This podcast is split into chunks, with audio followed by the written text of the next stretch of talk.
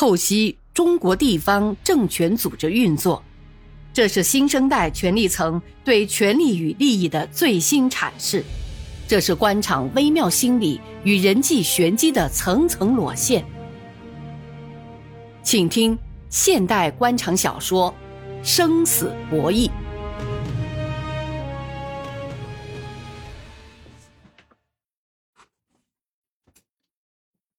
出狱不到一年。张立维的妈妈就病倒了，他没把诊断结果告诉儿子。立维每次和他通电话，都隐约听到他难以克制的抽泣，他都以为是妈妈思念儿子的缘故。可学习任务繁重和往来的花费都不允许他常常能见到妈妈。终于有一次，邻居给他来电话，要他务必尽快回去和妈妈见上最后一面，这才感到问题的严重性。原来还在半年前，医生给他查出了胃癌晚期。他怕干扰儿子的学习，不敢把真相告诉他，自己又不肯吃药治疗，怕花了太多的冤枉钱，所以病情发展很快。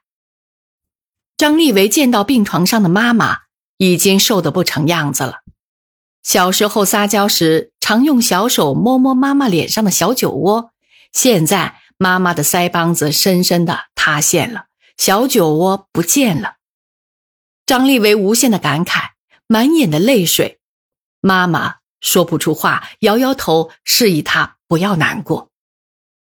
临别的那一刻，妈妈身体突然往上一挺，两眼睁得圆圆的，眼珠子不动了。那一幕，张立伟一辈子不会忘记。邻居告诉立伟：“孩子。”你妈是走的不服气呀，还是你帮她合上眼吧？张立维泪流满面，他缓缓的伸出手，并拢五指，贴着妈妈冰冷的额头，轻轻往下抚去，帮她合上了眼睛。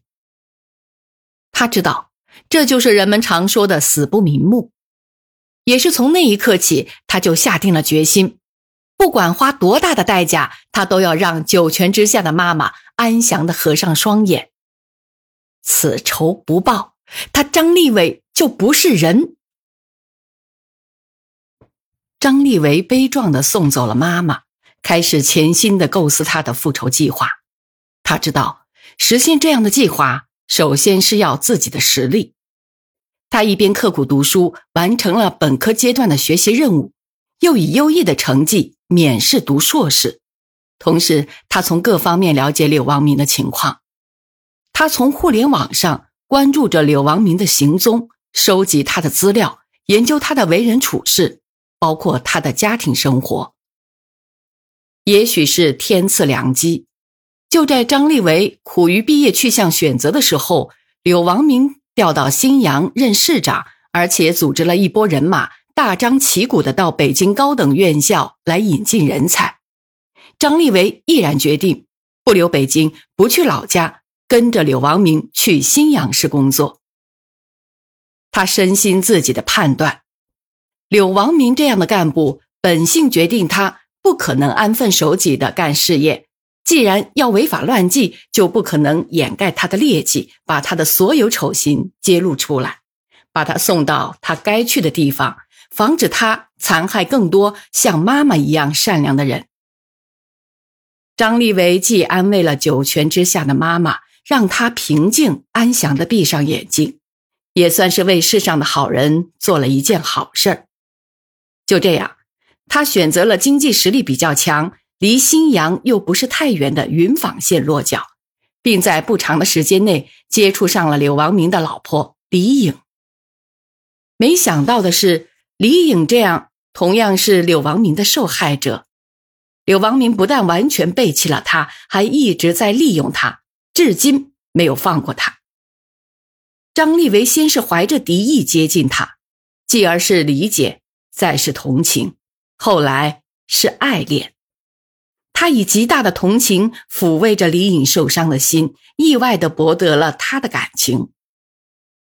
李颖善良朴实。单纯，在物流横溢的城市中表现出难得的憨厚和天真。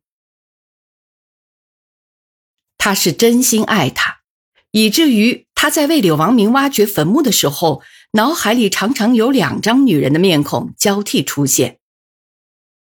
一张是李颖天真无邪的微笑，和妈妈临终前怒目圆睁的凄惨。复仇心的驱使，利用感情的自责和愧疚，常常交替折磨着他。李颖把他作为唯一情感依靠的时候，张立伟正在编织一张足以让柳王明无法挣脱的网，而帮助织这张网的正是他的老婆。列车驰骋的节奏均匀而平稳，隆隆的声在张立伟的耳朵慢慢淡去。他忽然感觉自己好像来到了建设局招待所三楼那个熟悉的房间。房间这会儿变空空的，那张宽大的床也不见了。李颖微笑着朝他扑过来，张立维张开双臂抱住，可什么也没有。只见李颖又坐在沙发上咯咯的笑，还不停的说他是个憨包。他又转向客厅的沙发，忽然间，怎么林颖变成了柳王明？柳王明面目狰狞的看着他。恶狠狠地掏出别在腰间的手枪，咬牙切齿地说：“好小子，你竟然敢睡我的女人！我叫你知道我的厉害！”说着就拉枪栓，顶上了子弹。张立维奋力扑过去，可裤子老往下掉，他终于重重的摔倒了。他醒了，一身冷汗。霸州站到了，有在霸州下车的旅客，请拿好自己的行李，准备下车。这时，火车的广播开始通知了。张立维看看手表，已经凌晨五点多了，还有一会儿就要到北京了。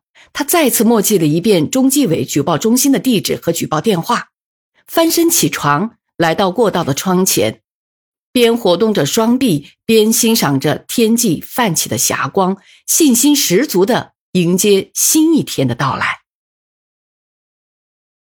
冬日的下午，太阳暖洋洋的挂在天际，可晚风就给人吹来了阵阵寒意。王道广推开车门，不禁一个寒战。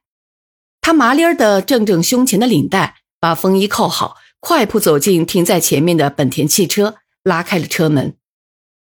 一只崭新的鳄鱼皮鞋伸向地，随即柳王明的身子晃出了汽车。身后，一台武警牌照的三菱吉普，两辆别克轿车也先后跟着戛然而止。一字排开在信阳高速公路收费站边，见柳王明下了车，彭长青、刘茂盛、接待处长田文革和警卫处长、办公室行政科长几位秘书都一同朝他围过来。几点了？柳王明问王道广。啊。呃，柳师长，现在是四点五十分，按正常速度五点会到。他们几点从省城出发的？彭长青跟着问。考察组的同志涉及几个单位，又不住一个院子，他们约定三点集中。省城上班时间是车流高峰，能不能三点准时出发，这就很难说了。李书记不在家，这考察组就就这个样子啊。彭长青嗅出了气氛的异常，试探着问柳王明：“李书记，他去北京参加一个座谈会，明天就回来了。”柳王明这时显得有些不耐烦：“哦，是这样啊，这么大的事，书记不在家成吗？考察名单还要书记碰头会研究呢。”彭长青不停的上下舞动着肥大的脑袋，表示豁然开朗了。柳师长，要不要告诉一下周建明同志啊？刘茂盛本来不想说，可他毕竟分管党群，而且这是组织部长工作职责内的事。现在柳王明把他撇在一边，于情于理也不妥当，所以他还是要提醒一下柳王明。不必了。我们几个书记接一下就行。再说，周建明不是还有很多准备工作要做吗？你这样告诉他，晚饭后来看一下考察组的同志。从柳王明的眼神和他对接待安排，刘茂盛深感他对周建明成见之深，他有几分欣慰，又有几分心冷。欣慰的是柳王明掣肘周建明给他带来快感，心冷的是自己目前同柳王明的关系。如果自己同他再这么憋着劲儿，他对付周建民的办法也同样会随时在自己身上重演。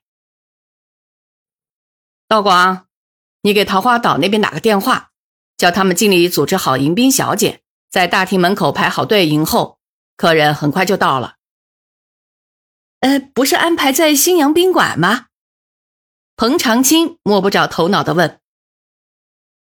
哦，是这样，柳市长考虑考察组要在那里住一段，时间长了就没有新鲜感，所以今晚的宴请先在桃花岛。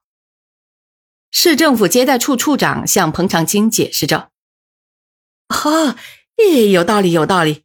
你们这次接待，柳市长亲自出马，一定会使客人满意的。彭长青拍拍接待处长的肩膀，媚眼却飞向柳王明。只要柳王明在场，彭长青说话办事，不管别人眼里是否看得过去，耳朵是否听得进去，他都要说一些恭维的话，做一些摇尾的事。特别是在这换届的关键时刻，他更是不忘适时拍马屁。这时，站在他身边的刘茂盛胃里翻酸水，身上起鸡皮疙瘩。来了来了，呃，客人来了，柳市长。田文革指着离收费站不远、速度渐渐慢下来的一辆考斯特，前面是新阳警卫处的开道车，响着警笛，慢慢通过收费站，朝柳王明一行缓缓开过来。车门及时的打开了，柳王明和两个副书记及时的上了车。哎呀，总算是把你们盼来了，关部长、谢书记、束处长。柳王明带着彭长青、刘茂盛逐一同考察组的同志握手寒暄。老刘啊，你这就不对了，带着队伍到这里接，违规了吧？纪委的谢副书记调侃开了。没呀，省委的文件是规定不准在边界上迎候。我这不是边界，是高速路口。车上一阵笑声。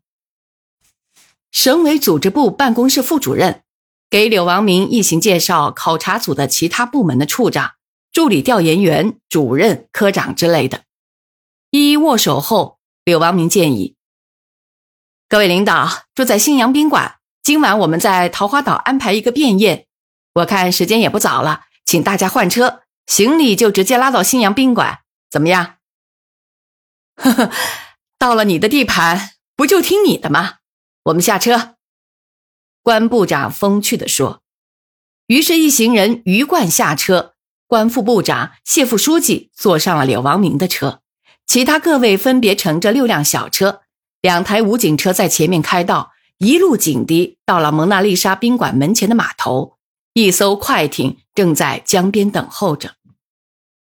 桃花宾馆综合楼的二十多个小姐穿着薄薄的唐装，列队站在寒意袭人的门口，已经等了半个多小时，总算看到了那辆中巴开到了他们面前。按照经理的吩咐，车门一开，大家就齐声喊：“欢迎光临！”然后是噼里啪啦的掌声，再是每个小姐依次引着一位客人步入大厅。这个场景还真让关部长、谢书记和考察组的全体成员，包括刘茂盛、彭长青等人吃了一惊。